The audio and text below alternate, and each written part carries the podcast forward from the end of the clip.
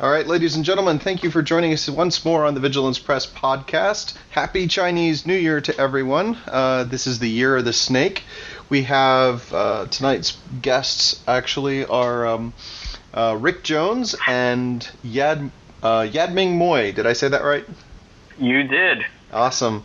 So my uh, Yad is actually the artist on uh, Rick Jones's uh, SixGun, which is in final layout. We're doing some last minute tweaks, but some people at uh, OwlCon this past weekend got a chance to see the uh, the printouts uh, some of the of the early layout. So um, Rick, how'd that go over? Uh, they they liked it. Um, I, I mostly just used it to hold up when I was when they met the various characters. I said, "Well, this is what this guy looks like. This is what Camo looks like, and so on." And they they loved the art. Cool, cool. Excellent. Excellent indeed.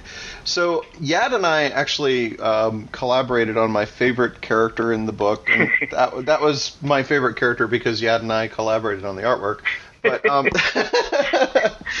but I like all the characters. But um, we we worked on Headcase together. But uh, Yad did a great job of making sure that um, just because Alex Williamson did all the rest of the artwork, it didn't uh, the continuity of the line quality was the same from for all the major characters. So that was really cool. It Um, was a lot of fun. yeah.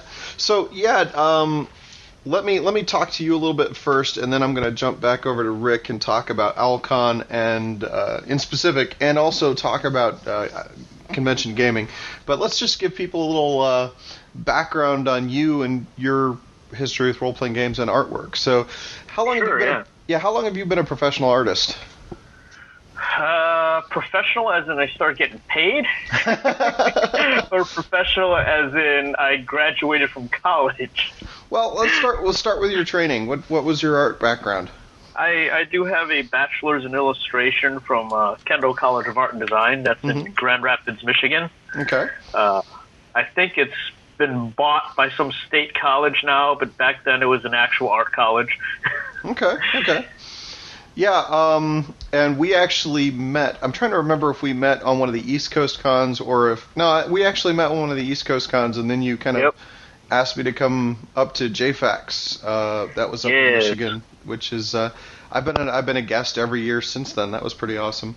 But um, you've actually uh, um, done a ton of artwork. I mean, I've known you for what 12, 15 years. Going on 17 now, dude. Yeah, really? Yep. Okay, wow. so, um, but uh, fortunately, you live in my neck of the woods now, which makes collaboration really easy. So that was that was really. We actually were able to literally sit down when we, when I was sketching up the ideas I wanted for Headcase. Um, we actually sat down at the same computer and took turns in the uh, in the chair, sketching and then passing the ideas back and forth until we came up with a solid piece of artwork that uh, I was really excited about. I thought it was really Yeah, cool. that was that was definitely a lot of fun to be able to do that with someone. Yeah. Um, Unfortunately, we can't drag that beast of a machine over to con. that kind of work. no, no, it's it's a pretty big tower. Not to And- and the monitor. yeah, and this yeah, the Cintiq is a little cumbersome here. It's it's uh it's it's it's got a 40 um sorry, a 24 inch diagonal screen or viewable area, but the actual monitor itself is bigger than that. But um yeah, that, Yeah, that- Six size by 27 inch. Yeah. So anyway, but uh, that was a lot of fun, and um, you were basically working on um, those pieces of art uh, last summer, I think. So it's been kind of in the works for a while. But um, we had the yeah. Uh, Alex Williamson stepped in um, with a very strong military sense behind his stuff. Um, we had originally started on our own kind of style of artwork. Um, Yep. and uh, Yeah, we had something going there for a little bit. I mean, it was definitely not quite the same, but sort of, sort of military esque. Yeah, yeah. I mean, we wanted something that uh, I think. What was it? Yeah, I, I basically when I asked Rick to first start writing the book, I asked him uh, to kind of think in terms of a realistic military uh, outfit, um, but uh, done as if they were in a superhero setting. So he went with a very modern set of cyborg ideas. And uh, Rick, let's go ahead and segue. Tell us a little bit about the SixGun team and uh, and uh, how they operate together.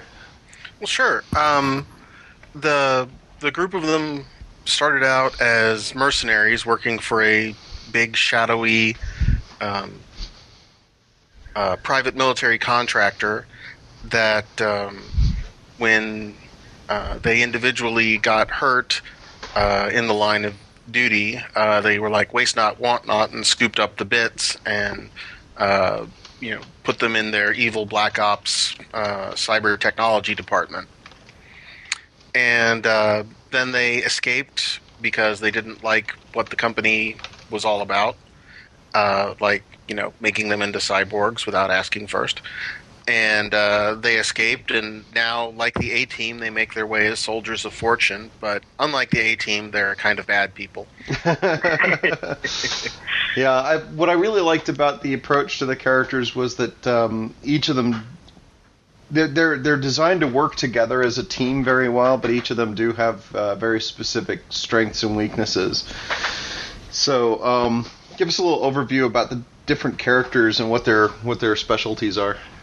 Sure. Um, well, the team leader is named Marauder, and uh, he was a Navy SEAL, and um, he he is kind of just uh, an overall cyborg powerhouse type. Um, he's you know strong and fast, and uh, has various cybernetic senses and such, and carries machine guns. Uh, and he's kind of the the one with the with the strength of will and the uh, leadership abilities uh, to keep these somewhat crazy people together and in line and not uh, not get killed. Because they have lots of they have enemies that are uh, would love to kill them. Like the uh, the evil corporation for instance.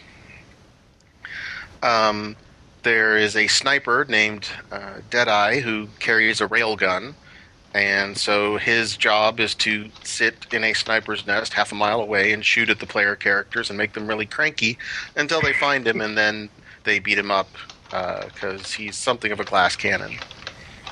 Uh, there's Camo, who is uh, infiltrator type. She can shapeshift, kind of like Mystique, uh, but she also has some nasty pheromone powers, uh, as the folks at OwlCon discovered. Um, Very nice. There's uh, Echelon, who's the group's hacker, and he is like a Shadowrun rigger. He has a bunch of little remote control drones that uh, fly around and shoot things. And there's uh, Headcase uh, that y'all mentioned earlier. He uh, is a brain in a tank, basically. He's a giant, evil-looking robot with a uh, human evil brain inside. Um, and the last member is Spot, which was a prototype for the next generation of technology that the corporation was working on. And Spot's a chimera uh, made out of DNA from a bunch of different uh, large predators, lots of big cats and wolves and bears and such. Mm-hmm and they're all linked in this um, uh, cybernetic um, ultra Wi-Fi thing. So they're all in each other's heads all the time. So uh, they have commu- their their ability to communicate um, you know, gives them a lot of advantages. So if you know when one guy sees someone sneaking up on another teammate, they don't have to shout out; they just think it, and the other person can just point their gun behind them and shoot the other person in the head while not looking at them through their own eyes.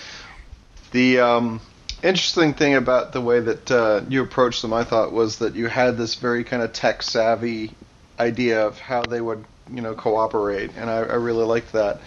Um, but it also affected their, uh, and I don't want to give too much away. It also affected their um, individual personalities and the idea that uh, how how this networking kind of affected them on a personal level, especially with Headcase.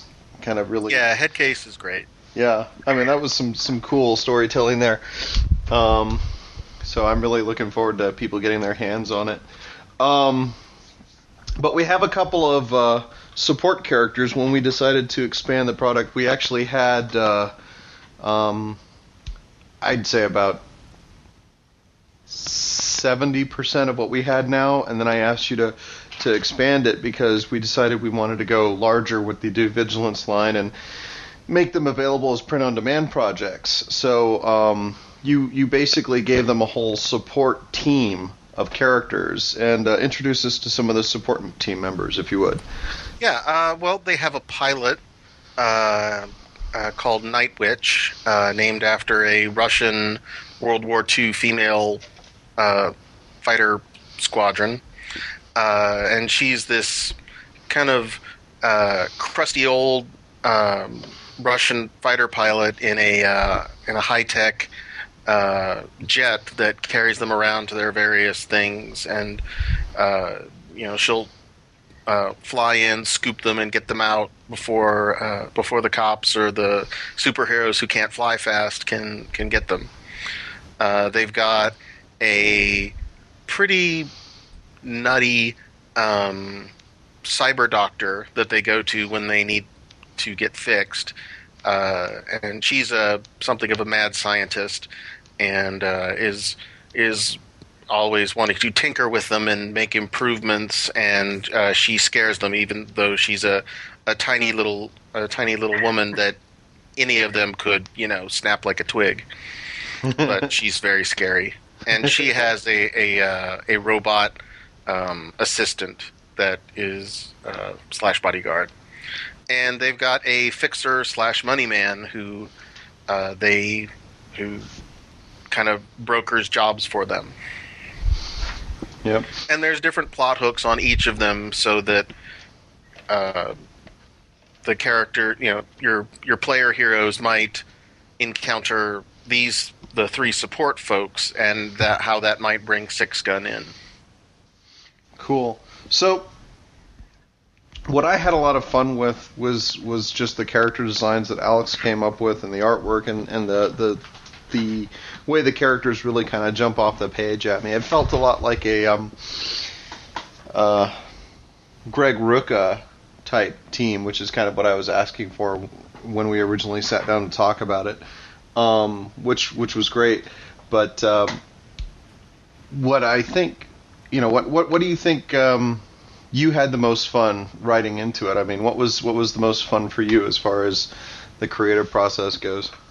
Sure. Well, um, uh, I've read a lot of Rucka's comics and his uh, his Atticus Kodiak novels too, but I was uh, kind of more in the mode of the John Ostrander Suicide Squad comic from the the late '80s, or the Secret Six from uh, a few years ago, where it's kind of this dysfunctional group of bad people um, who have to rely on each other because they don't really have any other choice in the matter, and that you know, they're not. Uh, when it comes down to it, they're not. You know, oh, I want to take over the world and put lemurs in charge, or you know, I want to turn everyone into my cyborg slaves. They, they, in the end, they're they're just kind of simple mercenary villains who want to get paid and uh, they each have kind of different things that they're doing with the money that they get. Uh, some of them care more about the money than others, and uh, um, you know I could easily see Gail Simone, uh, you know, using them in uh, you know in some comic book where they're a, a, twisted group of villains that go up against. you know, some a group of heroes, and the heroes are like, these guys are bad guys, but they're not bad, bad guys, except some of them are. it's like these guys are bad guys, but if we got in, you know, if we get too entangled, they might become worse. but uh, yeah, that, uh, that's. I mean, one of the things that uh, I, I think um, Yad was was mentioning earlier was that. Uh, we, we brought back an idea that um, Jack had first come up with for our um, initial Octoberman, uh, the first due vigilance, which was the uh, relationship chart, and um, I thought that worked really well. We did not do that with the Black Chapter book simply because the number of characters involved made it, you know, a visual mess. It was just too too complex, but. I think bringing it back for uh, SixGun was was great because you know it's one of these things where the GM can very quickly glance at the chart and get a and get a get a feel for how the characters relate to each other. Uh, yeah, I I think I think it, it gives a good idea of how they relate and how they would play in a scenario, mm-hmm. which is which is really nice and really good to have in a team's team type setup you know, if you can just take a glance and say, well, this character is going to jump in here because they have feelings for this character over here. Right, exactly. And uh, I think I think especially when you have a team that's so got so much personality and are so personality driven, I think it's really useful to have that there. When when we can do it, I I, I really enjoy having those kind of extra bits in there. Um, I think people will, will find it useful. Um, so, who was your favorite character to uh, to do the artwork for, Yad? Which was your favorite? I actually, because you know I'm a male chauvinist pig, I like camo. cool. I, I, like drawing the curves and you know the female form and all that stuff. Cool, cool.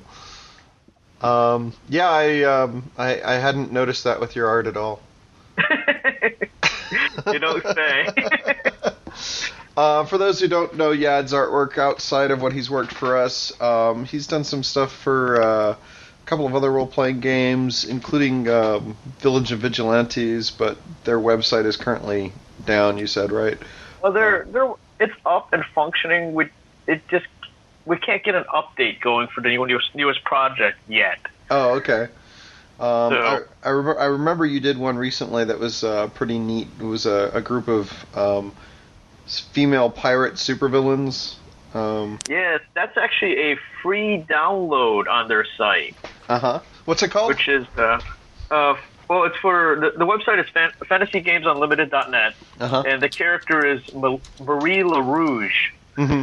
And she's a she's a pirate chick. She's got a high tech pirate ship. Basically, she's she's what what would normally be like uh, kind of uh, costuming gone awry almost because it, it she takes place in normal everyday society, but she's got this flying ship that she turned into a pirate ship, and they all dress in pirate motif, and it's an all female crew.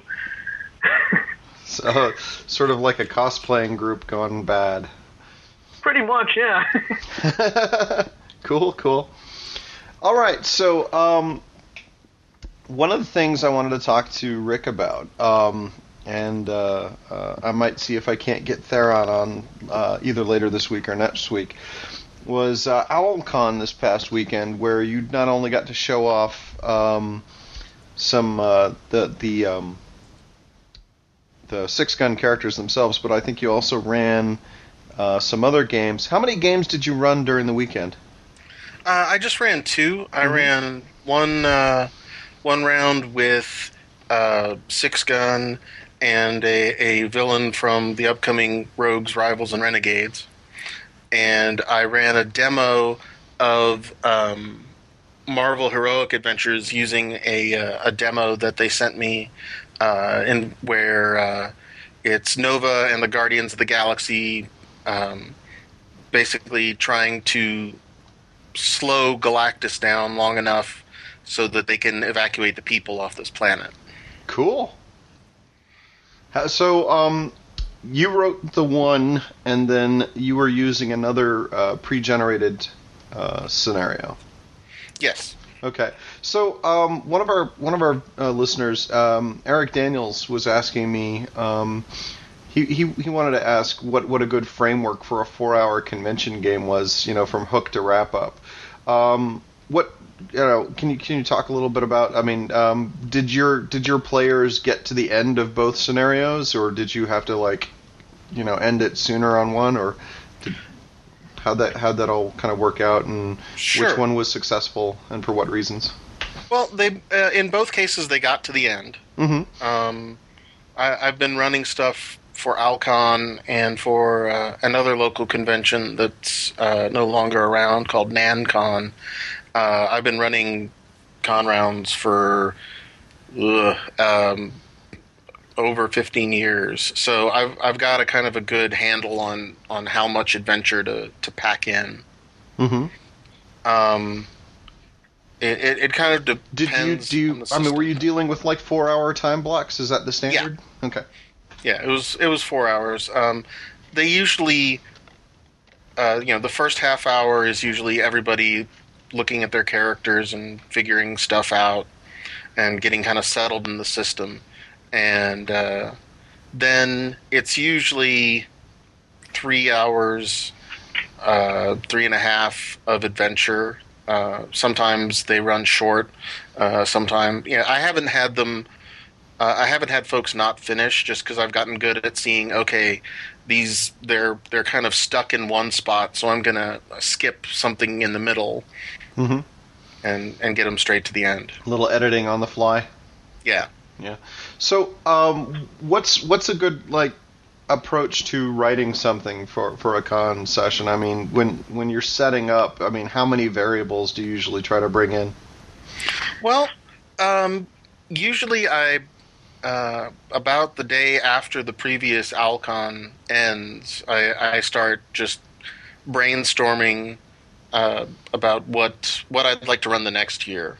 Mm-hmm. Um, this year was a little different in that I ran uh, the the uh, the demo adventure, which was something I hadn't wrote, um, and it was a, a little different in coming up with the SixGun adventure because usually I come up with the with the cool idea and then bring the characters in around it. So in this case, I knew I knew I wanted to do something cool with SixGun, and you know certainly there's lots of good adventure hook suggestions in the in the book itself, but I wanted something that would be kind of uh, big and and flashy, and these guys for a con round because um, you know you want big exciting stuff because this is like the only time you know one uh, some of the folks who have played in my game con games over the years have said the only time they get to play M&M is is once a year at OwlCon. so so I try to do something big and splashy, and a lot of times you know SixGun is kind of you know covert and sneaky, but um, I'm I I got around that by uh, saying well they're they're mercenaries. The person they're working for is big and flashy. So then I I kind of um, went from there. Okay. Can you tell us a little bit about uh, the the scenario you, you wrote and um, Sure. you know how many? I mean, how how many? Uh, you know what? How did how did you bring the characters into the story? Were the players first off? Were the players playing pre-generated characters? Yeah, um, I used the Beacon City Challengers. Um, Okay. Who was who was the- the most popular one? Out of curiosity. Um, I'm trying to think because I ran I play tested it once with my regular group, Mm-hmm. uh, and then um, then we uh, you know a different because there's eight challengers and six people. Uh, we had a different a different mix both times. Um, I think Masquerade uh, folks were very entertained by. Cool. Um, I know in the first round, uh, Rockhound and Sandy, the the Rock Dog, were were just everybody thought they were a hoot. You know, Um, I, I I found that the same when I was running at um, EtherCon. Um, both sessions, uh, one player grabbed onto wanting to play Rockhound and, and really really liked the fact that he was controlling two characters for one thing, but uh, just the the motif. They really liked the the big rock dog. I mean, who wouldn't want a big rock dog as a pet? Yeah, and and and Rockhound's you know earth bending, for lack of a better term, powers are are really fun and visual, and you can have a uh, like in in when I when I ran it for the first group, and one of them picked Rockhound. They didn't no, they didn't pick Rockhound on the second time. Um, to to get from point A to point B, Rockhound just shaped this giant stone head and everybody climbed inside, and she flew it to the next spot. cool.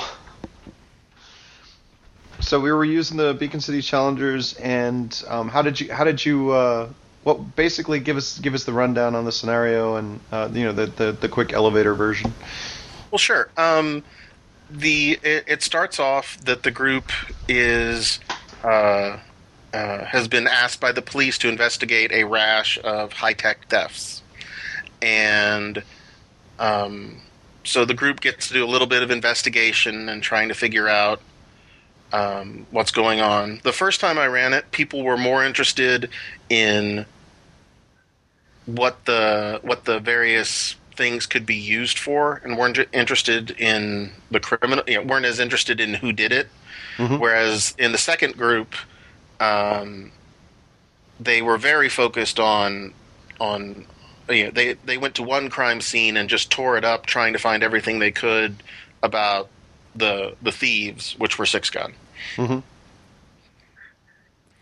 And so, just when the group is starting to get a a kind of handle on on what was stolen and and who did it, um, the uh, they are alerted by looking out a window and seeing one of the one of the buildings in Beacon City is starting to shake and pull itself out of its foundation because a kind of anti gravity beam is, which was what what what was being built.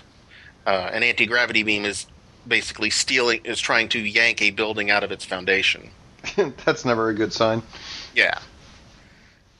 So they the the group uh, then has to rescue the you know evacuate the building, rescue the folks. So there's a an action scene, but not one that has like you know just a this is a this is a villain punch him kind of action scene. Mm-hmm. Mm-hmm. Uh, and from there, there's a couple of ways to then track the source of the beam back to the uh, and and uh, and the I use the uh, the M&M Game Master's Guide has some sample villain layers, and one of them is this skull-shaped island in the middle of the Pacific. Well, in the middle of the ocean, uh, and so I had it in the South Pacific, and uh, the group, you know, goes to the island and discovers uh, SixGun is there, and um, Apogee, one of the villains from Rogues, Rivals, and Renegades, who is kind of a superhuman supremacist type that she thinks that ordinary people just aren't as smart as super people. I mean, you know, if you look at you know you know a lot of superheroes are super intelligent and she thinks the super intelligent and super powerful should be running things because well i mean just look at the state of the planet you people are all idiots so she's got SixGun and she's got a group of low powered uh, metahuman soldiers working for her uh, and uh, from there it's just kind of a you know how do they how do they assault the island? You know, how do the challengers assault the island? And that kind of determines how the uh, how the the people will respond. Cool, cool. So, um, it sounds a lot like you were uh, cribbing some notes from Stan Lee in there. Um, or, yeah, uh, the, the, the uh, idea of the the building getting ripped out was something Doctor Doom did back mm-hmm. in like the first five issues of the Fantastic Four. Yep. Although in this case, he didn't really want to like just steal the building intact. Uh, Apogee doesn't like the the the reason she did this was because uh, the building is uh, a meta science research facility, and she believes that they're doing research in how to depower superhuman criminals. Uh, and she thinks that's just the most horrible thing she can possibly manage imagine sorry uh, and so she as as a kind of a, a statement she uh, you know built this gizmo to amp up her powers so that and and reflect them off of the satellite and uh, you know rip the building up so that you know kind of a hey don't do this again or i'm going to rip other buildings up nice Well, that sounds like a very cool time. I can't wait to uh, get some artwork started on Rogues, Rivals Renegades. Um, that's that's that sounds like a very fun adventure. Now, um, one of the uh, uh, you know, it, it, almost sounds like that'd be a fun one to try and put together and and uh, let people try out themselves if we get a chance to. But um, so you basically created all new plot hooks, and that's something I tend to do too, mainly because um, I tend to tailor my games around the players as much as possible. So I'll try and focus on who, you know, especially if I'm bringing my own characters for the players to run. Um, that makes it a lot easier because I know what powers they're going to have, what skills they're going to have, so I can leave the breadcrumb trail specifically designed for those heroes to be able to find it. Um, and that and that works. That goes a long way towards towards speeding things up. And I think that works really well at a convention where you're going to get people who probably have never played. May, you know, you're probably going to get at least one player, but there's a good chance you're going to get at least half of your players are not going to be familiar with the system. Oh, so, totally. Yeah. Um, most of them, you know, a, a couple of them were folks who had played in my game in my OwlCon rounds before, but mm-hmm. uh, most of them were new. And in the Marvel round, the system was so new that only I, I was actually surprised that anybody had played. But it turns out that um, this father and his uh, kid um, had played it before at another convention, but and were trying to get their gaming group to play it regularly. Cool, cool. Yeah, it's a um, uh, I, am a big fan of the uh, the books that uh, Marvel's been putting out, and I'm I'm uh, happily in in possession of, of the latest one, the one that uh, they were doing pre-orders for at the book, the 50 State Initiative book. And I'm like, yay! I have stats for Howard the Duck and Squirrel Girl now. So and Squirrel Girl can win. yes. she has a great I win power. Yeah but back to back to what you were saying about you know tailoring the the the plot to the characters. Mm-hmm. Um, in the usually with mutants and masterminds, uh, just I've gotten in the habit over the past couple years of using established like superheroes. Um, uh, one year, uh, last year, was um, a, a a a basically an episode of season three of Justice League Unlimited, mm-hmm. where um, uh, I where uh, uh, a a bunch of characters are are on this mission because all of all the rest of the uh, essentially the the uh, the big pitch was um, five minutes ago the watchtower went dark and Amanda Waller started making some calls and so she got um, a bunch of heroes who had appeared in the cartoon but weren't in the Justice League, like Mister Miracle and Big Barda and Lobo. Um, Lobo? Oh yeah. uh oh. Oh, he was. Folks had a blast being Lobo. I imagine. Um, he's just great for chewing the scenery, and so. Um, Beatles Giz. Yes, uh, those three plus. Um, I have to look back. One of them was was Power Girl, uh, the pow- the clone of Supergirl that mm-hmm. was dressed like Power Girl, and uh, Captain Marvel who had quit, and one other that'll come to me uh, and uh, probably after the podcast ends. Yeah, but but the, but the point was that uh, you you used characters that they'd be familiar with to introduce them to the system, right? Right. Uh, one year I did uh, the the one that folks will still congratulate me about was uh, the adventure I called Crisis of Infinite Infinite Batman, where everybody was Batman from different universes. Except they weren't exactly Batman. They were. Uh, none of them were actually Bruce Wayne. Like one of them was Dick Grayson because Dick Grayson had just become Batman, and one was uh, from the what from the Elseworlds where Thomas and Martha Wayne find Kal El's rocket, and uh, one was from the Amalgam universe, which was Dark Claw, the Wolverine Batman hybrid, and one was uh, Batman Beyond. And so they go, and this is all a big plot by Owlman, who has kidnapped Batmite and stolen his vast cosmic powers, and they have to. they, they're they're they're fighting through this amalgam super Gotham, where all these alternate universe versions of folks they fight, you know, uh, of of various uh, Batman villains, um, culminating in a in a big fight in Arkham Asylum with like fifteen different Jokers. See, never ever ever underestimate the the usefulness of the goofy characters like Batmite. I mean, you know, when I was a kid, of course, Batmite was the most annoying thing on that cartoon, but But was- then on Brave and the Bold, Batmite, like that redeemed Batmite, and I was like, oh, Batmite's a fanboy. I get it now, and like he will will take his issues out of his long boxes and and you know break the fourth wall all the time. That's great.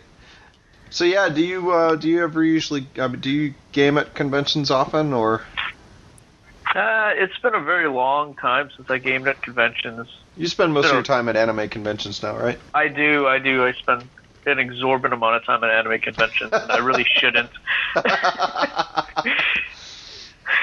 It- Hey, as it- long as- unfortunately, Yeah, as long as you're making money, right?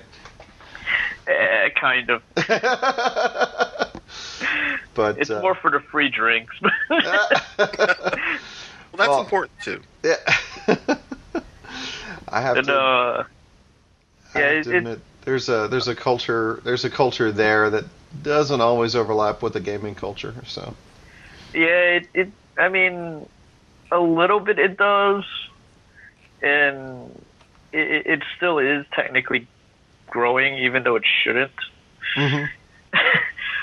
But it was it was a long time ago. I used uh, my my buddy that I work with at Fantasy Games Unlimited, uh, John Adams. He and I had created a tactical game that we used to run at conventions called Steel Rain, and that was a Mhm. lot of fun. yeah, you still publish that, right? Um, I think the only copy we have left is the uh, the proof copy. Mm. Yeah, we, actually sold out of them a long time ago. Okay, okay. Well, that's cool. So Yeah. Well, we'll, we'll maybe need to talk about that a little bit. Anyway. Um, good. but uh, it's amazing the things that uh, you overlook when you're, you're best buddies with somebody and don't necessarily talk work all the time. But um, when I go to conventions, one of the things that I look for in gaming is to try things that I haven't tried before and kind of get a feel for them. But it's also for for me for a long time. Uh, conventions were my opportunity to be a player um, because I spend a lot of my time as game master in my home group. Um, so I spend a lot of time at uh, conventions just kind of playing and not really focusing on the creative side of things. But I see a lot of different game masters bring different uh, tools to the table, uh, storytelling tools, and and you know different devices like. Um, gosh, back when uh, do you guys remember Paranoia? The uh, Oh yeah, that was that was actually one of the last games I played at a convention. yeah, Yeah. Rick, do you remember Paranoia? Oh yeah, yeah, yeah. Okay. I, I, I, remember playing it a couple times in college, and it was just really hysterically awesome. so for those of you listening who are too young to remember Paranoia, it was a it was a, a dystopian futuristic game um, where life was managed quote unquote by an all powerful computer that would send everybody off on missions. But because the, the, the computer was pretty much suffering from schizophrenia and all sorts of other psychological problems, it would give everybody secret missions that would wind up having them kill each other. Um, and uh, other crazy antics would happen. But uh, I, I remember there was this this fellow running a game at a convention where um, the centerpiece of his night was a huge working quote unquote time bomb. it didn't actually explode, but it had all these wires in it, and the players would have to try and unplug different wires, and, and it would actually cause different lights to go off and different sounds to go off, and they had to basically try to figure out how to disarm the thing without it blowing up. And of course, you know, it would create this really tangible sense of drama. Now, I've never ever done anything that exorbitant in, in my own gaming. I do mostly theater of the mind stuff, which is to say, I'm really cheap and I'm not that creative, or at least not not not quite as uh, tactile as that. But I do tend to to like when I can bring standees and maps and things like that if I can, or at least pictures of the characters. Rick, what do you tend to bring to a, a convention? What what what's your what's your toolbox um, for uh, for a con game? Um, usually, it's just art of the characters. Mm-hmm. Um, if it's if a, if it's if it's possible, uh, that's why I like to use you know published you know folks there where I can just Google an image of Batman Beyond and put that on the character sheet. Mm-hmm. Uh, but for a lot of time, you know, sometimes you know, there is an art like the, some of the alternate universe villains was were just me being twisted. Like there's the Batman villain Maxie Zeus. Well, there was in this an alternate universe Maxi Odin, who was the same kind of crazy person, just Norse instead of. Mm-hmm. Um, uh, so I, when possible, I try to bring art. Um, I, I don't really have talent for uh, for making cool stuff like that the time bomb thing, which just sounds awesome.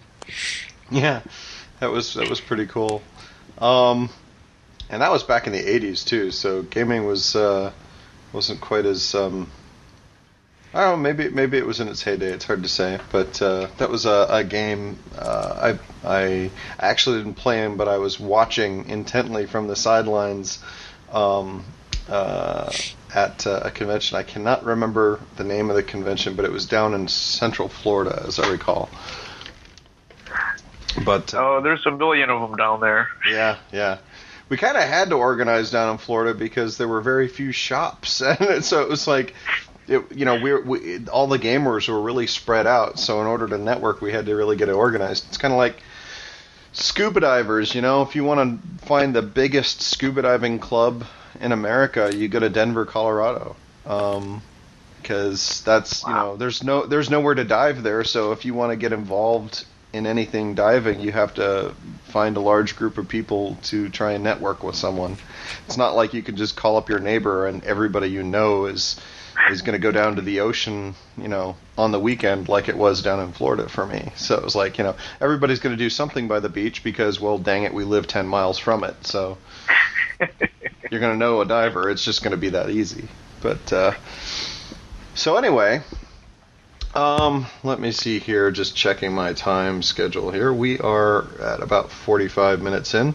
Um, before we go, though, I, I'm I'm trying to think of, uh, you know. Uh, let people. Let's talk about the con itself. Uh, this particular con. This was OwlCon, which was at Rice University in Texas, right?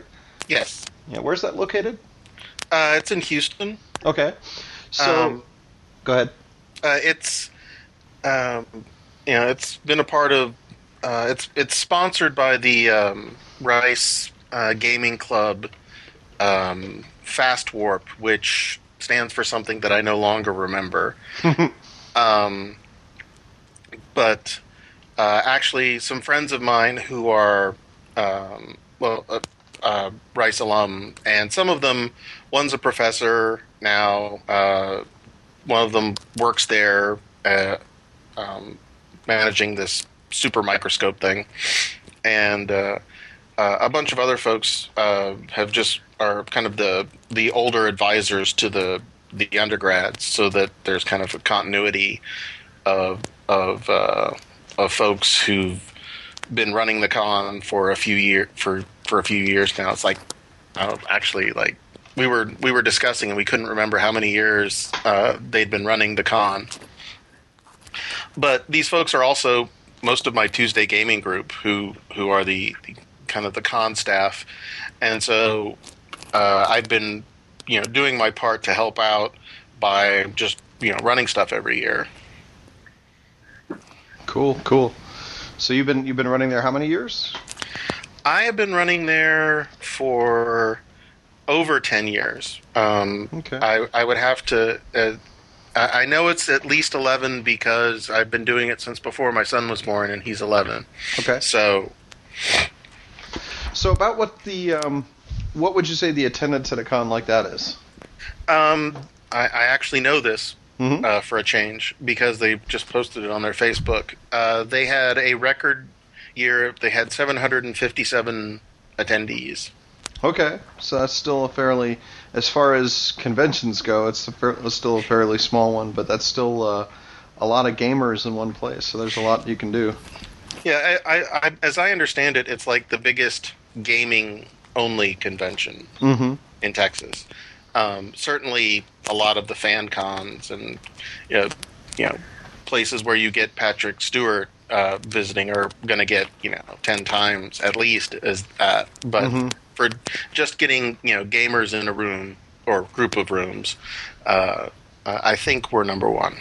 Do you ever go to cons like uh, Project A-Kon?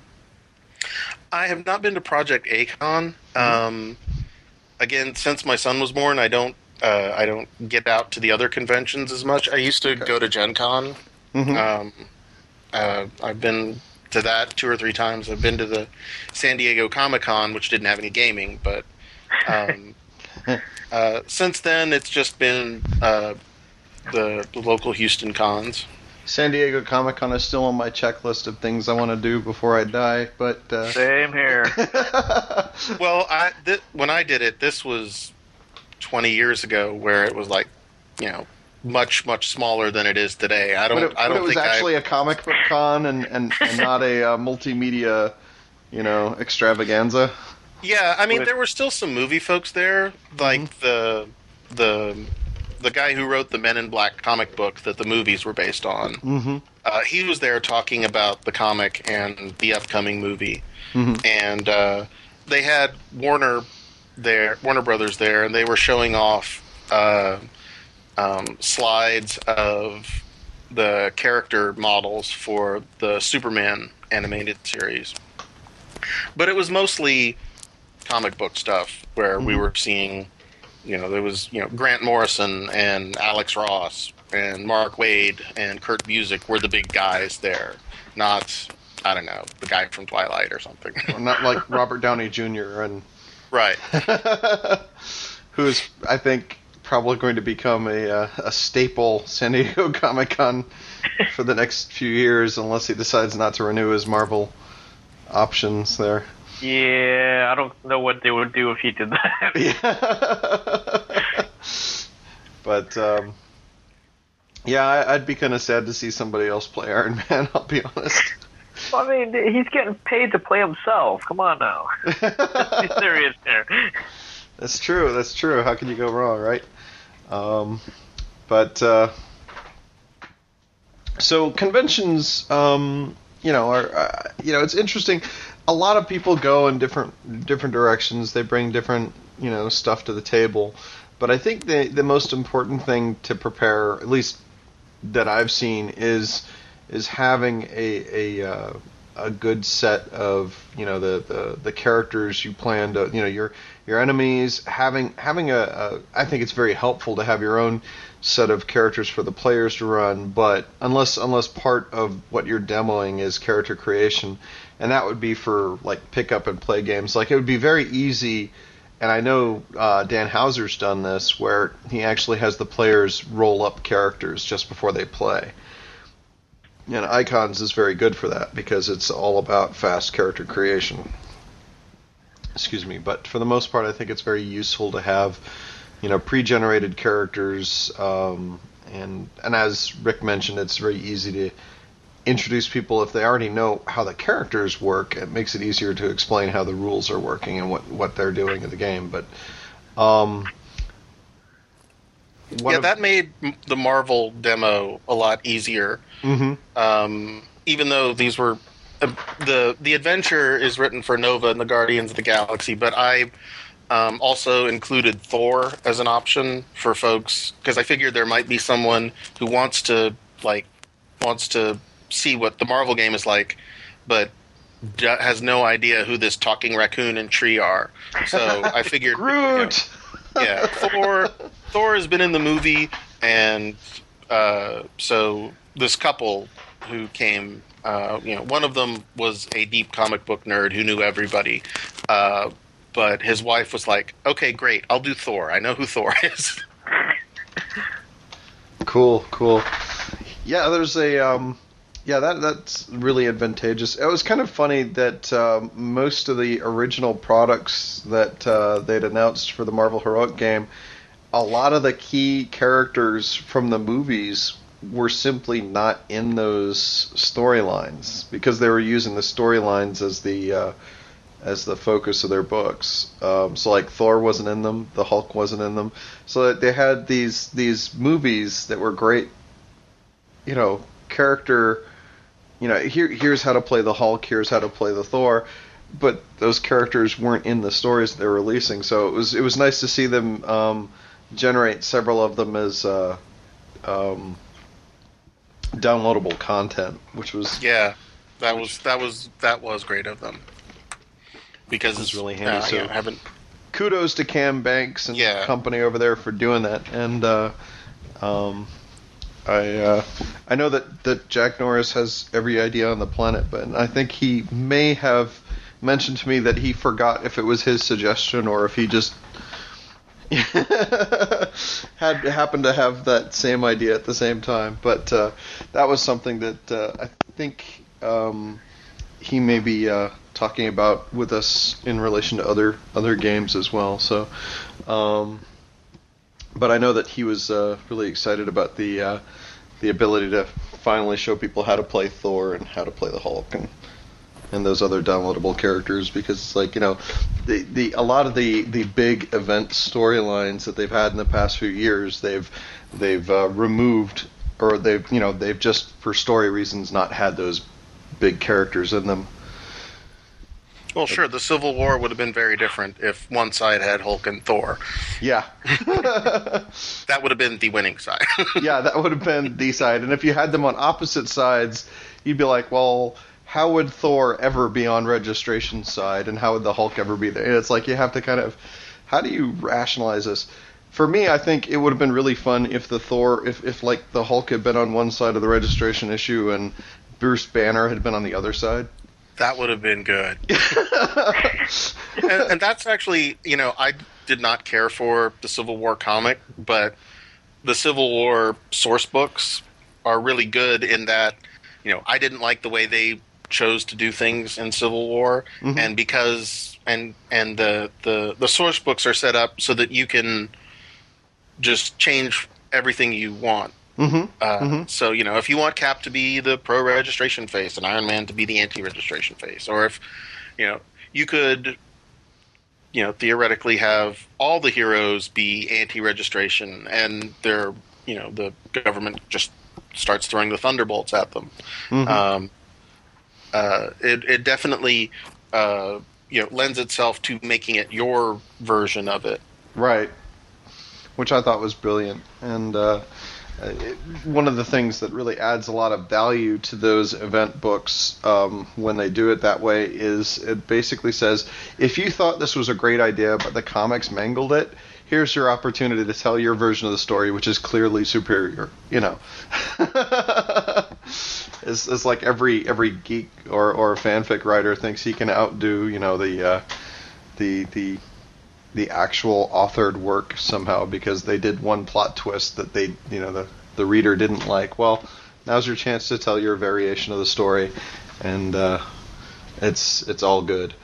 But um, that's actually something that I thought that uh, I was kind of worried about the way when Marvel announced their their intention to do things based on those books. I'm like, oh, but I I I'm not familiar with a lot of these storylines, or I'm not familiar with a lot of. It's like, well, you're going to be telling your own story anyway. Here, it's just each storyline offers you different tools for your toolbox as a storyteller, and that's that's pretty cool.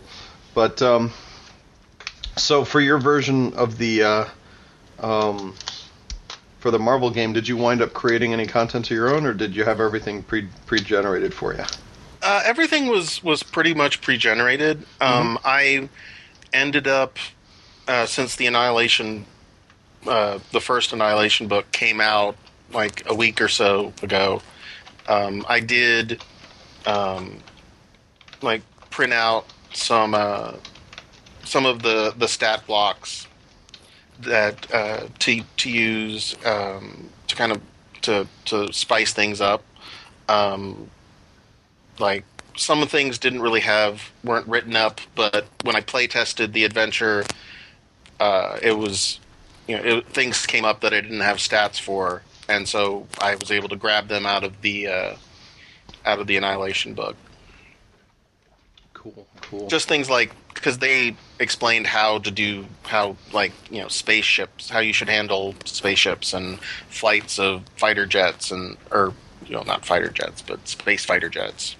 Is this is this uh, something anyone can download from their website, or is this sent out special just because they knew you were doing a demo? Um, this was uh, the they did they ran that at this adventure at Gen Con Mm-hmm. uh, last year, okay. and it was mentioned on the uh, it was mentioned on the forums, and um, someone had asked Cam on the forums if those would be available eventually, and he said no, for I'm sure for you know contractual reasons with Marvel, but they but if you're going to be running a demo at a con, you know, let us know and and we can uh, we can set you up. Smashing. I will have to go and ping Cam for that. Uh, I would love to see how they're running spaceships in Marvel. Um, I'm, I'm sure that they'll probably do something with the the official book, uh, but um, I'm one of these people who can't wait. Yeah, I'm. I, I, part of me is actually kind of uh, anxious now that the first one's out. I'm like, okay, great. Now, now, now, do the second one because Annihilation Conquest was the one I really, really liked, and and oh, I can't wait for War of Kings and and such. Mm-hmm. Mm-hmm. Cool. Cool. All right. Well, um, I'm just trying to think if there's anything else. I want to um, let people know before we uh, go ahead and sign off and let you uh, get back to your next podcast on your playlist. Um, I want to I want to let people know that uh, what our publishing schedule coming up is. We have um, the first issue of the Beacon City Metas book uh, coming up very very soon. The layout is basically done. We're just doing some tweaking um, to uh, uh, uh, tweaking to the layout to, to, to, to add some, some quotes and also to um, uh, change some of the, the, the legalese. Um, and I'll be sending out some emails to uh, the other people who've submitted to the other books uh, in, in the near future.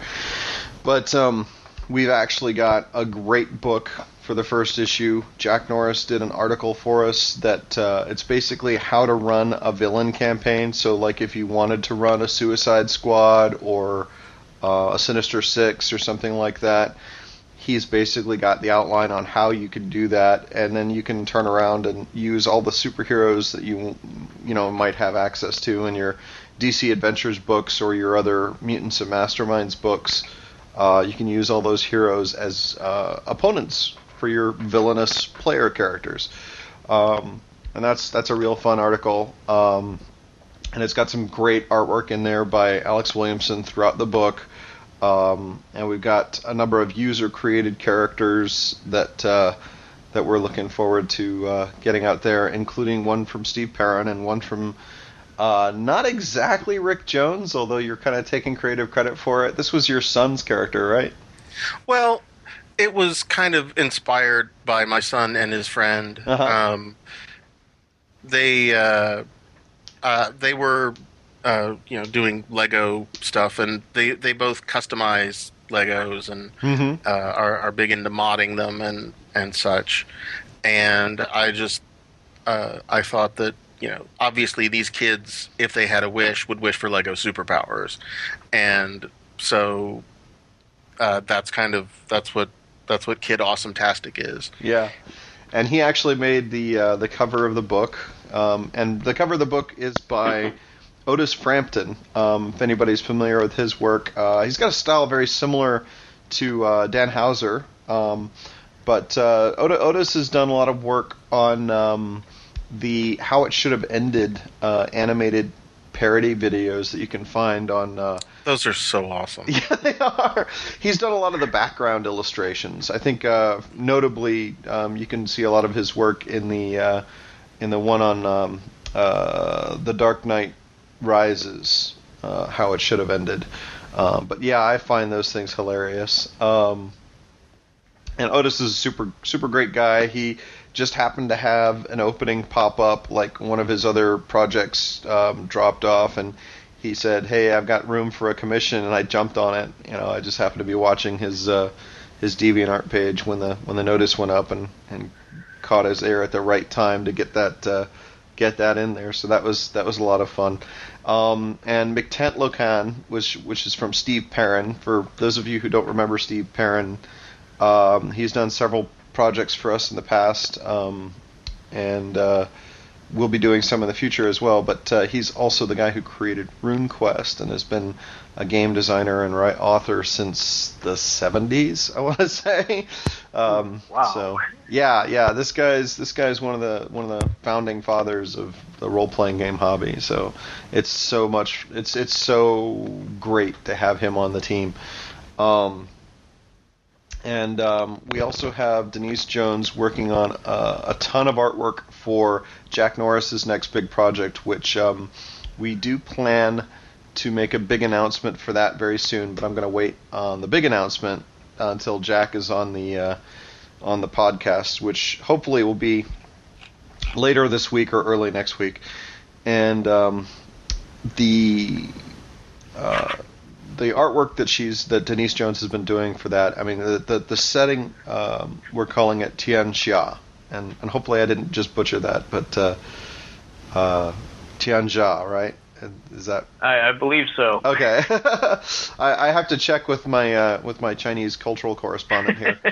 Um, and uh, of course, um, Leon Chang might come up with a different pronunciation because I, I think he speaks Mandarin. I don't remember, but uh, yeah, then he's probably got a different pronunciation.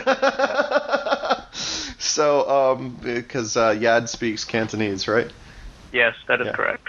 So um, that's uh, that's kind of the fun thing about the uh, the Chinese stuff. So, um, but it's it's for those of you who haven't been paying attention or haven't seen the artwork, we posted a uh, um, a gallery on the Vigilance Press website. That's www.vigilancepress.com, and just go to the galleries page and look for Tian Xia, which is T I A N X I A, and it's the book is going to be called Blood Silk and Jade, and we've had the first iteration of that go out to the uh, playtesters about a month ago. It's going to be our first Fate product for the Fate Core. It's going to be Fate Core compatible.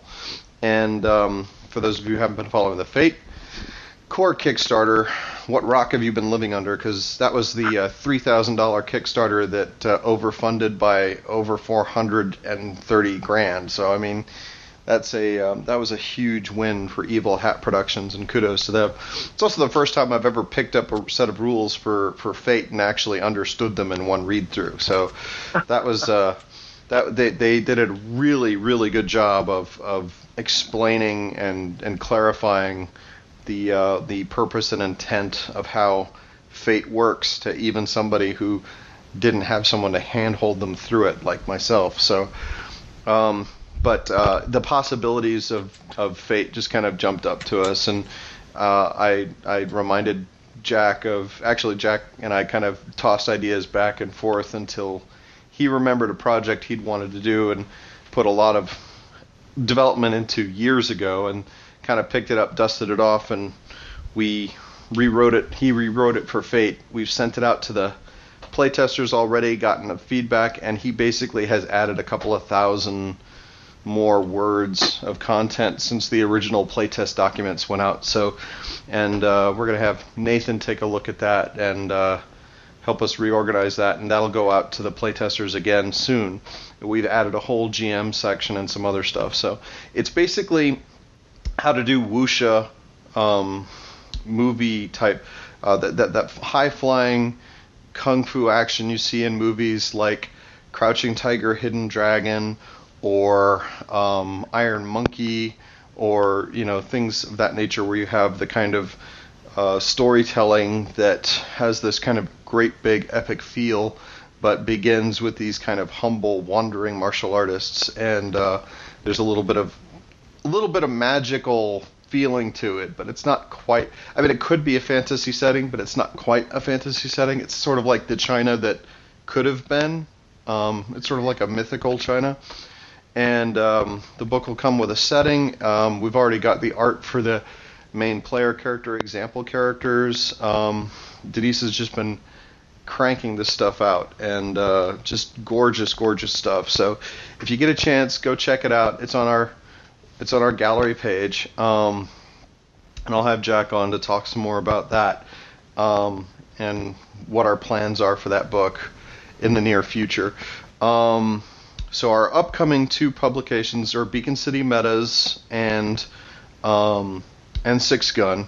Uh, whichever one winds up being finished first, um, I think they're both going to be ready about the same time. But uh, right now, I think we're waiting on Ruben to get a plane back from Hawaii, or or or not. I'm not sure exactly what uh, uh, his current status is, but um, I know I know that uh, he was home visiting some family, and uh, I believe um, some good things happened. So it's uh, we're not worried about him, but we're we're definitely he's he's he's kind of on vacation at the moment. So we're we're hoping to hear some news back. But he has been updating me with with updates to the to the um, you know he actually sent in his his SixGun uh, proof, the version version one of the proof that we sat down and did our quick run through, and I think we only had like a couple of things we asked to change, but it was um, it was kind of surprising for me to get that, you know. And he's like, by the way, I'm in Hawaii. I might not be back in touch with you for a couple more days. It's like,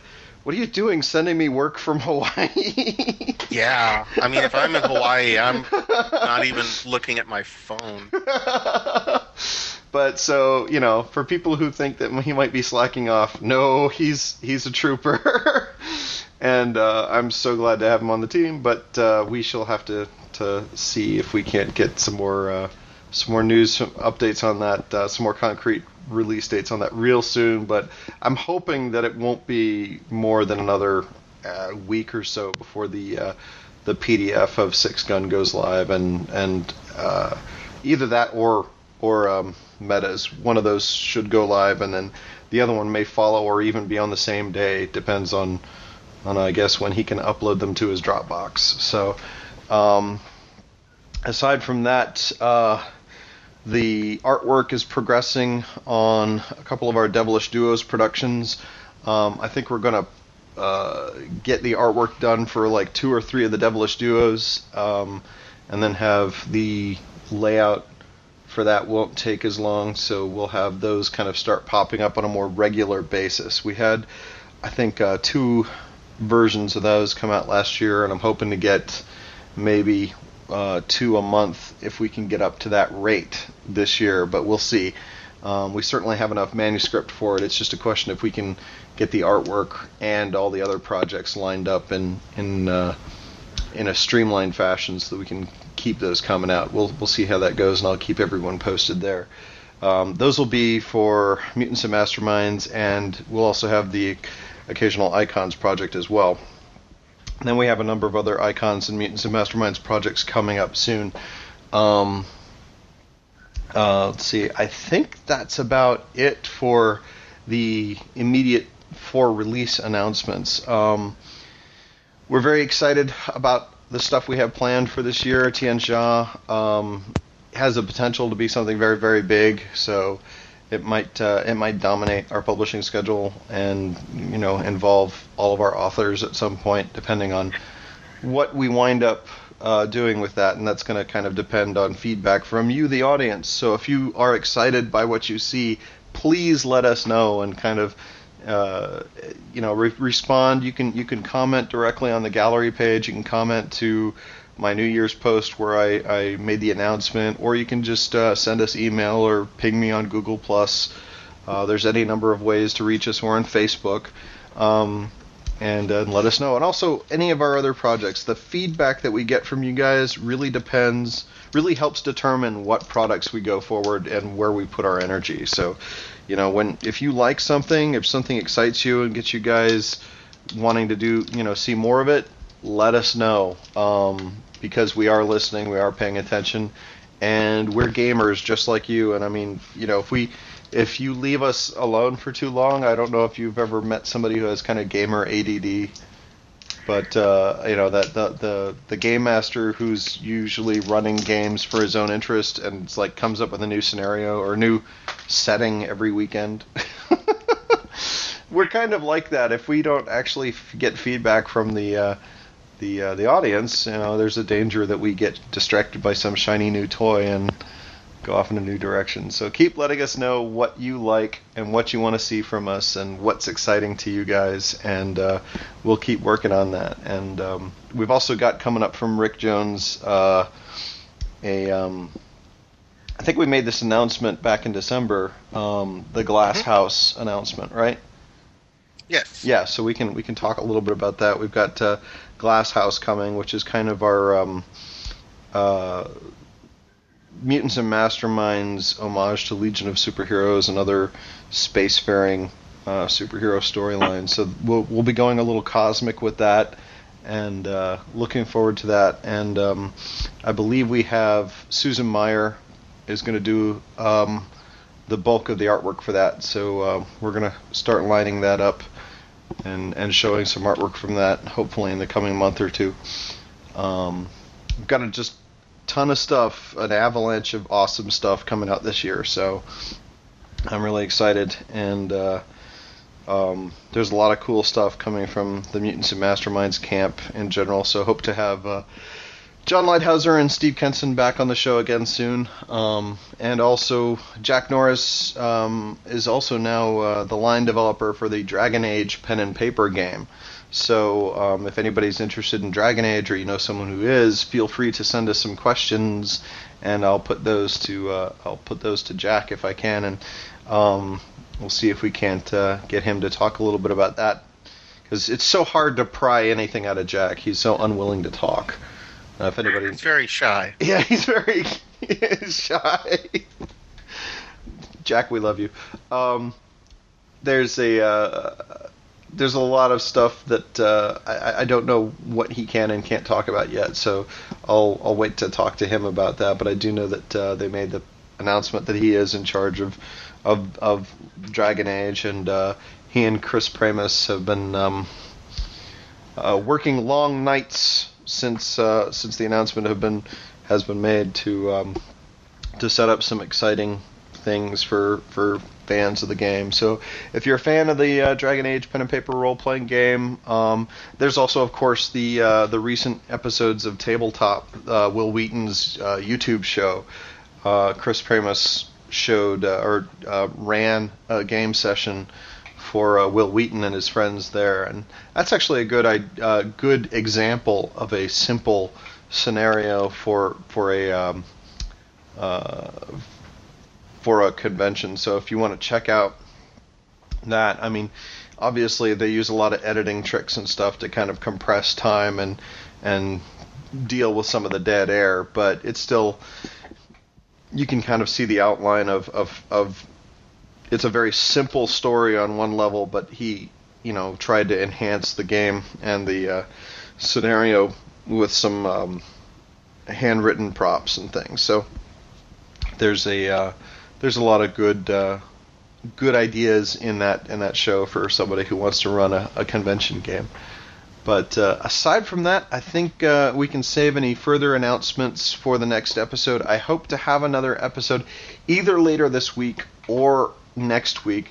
And then uh, I believe early March we are recording the big climactic finale for uh, for the Beacon City actual play. So for people who have been waiting on pins and needles to find out what happens with the uh, with the Black Chapter and and the Octobermen and all the other crazy stuff going on in Beacon City, that's coming up soon. Um, Rick, yeah, did either one of you guys want to uh, mention something before I let the viewers or the listeners go? Uh, no, you pretty much um, showed up and mentioned everything I'm involved in so Okay. far. Okay. Yeah, Oh, same here. All right, cool. well, you guys, thank you very much again for joining us, and uh, uh, you know, to our listeners, thank you very much for sticking with us for Vigilance Press. Um, you know, there, w- you know, I will try to make the podcasts happen a little more frequently this year. Um, we got slow, uh, slowed up by a bunch of products, and me just not having time. But we're gonna see if we can't get uh, someone else to start recording some. Uh, some sessions and some actual play sessions that we can upload, and we'll see if we can't get stuff like that going. But um, for right now, um, I'll do what I can to keep you guys in the loop. And uh, if you have any suggestions for future shows, please feel free to email me um, or contact me any of the ways I mentioned earlier: Google Plus, um, the Vigilance Press website, any any way you like. So. Um, I'll be watching, I'll be listening, and uh, hopefully uh, everybody out there will be as excited as I am when we make some uh, big announcements with the with the uh, Tian Xia um, podcast. So, uh, thanks for tuning in, and until next time, stay vigilant.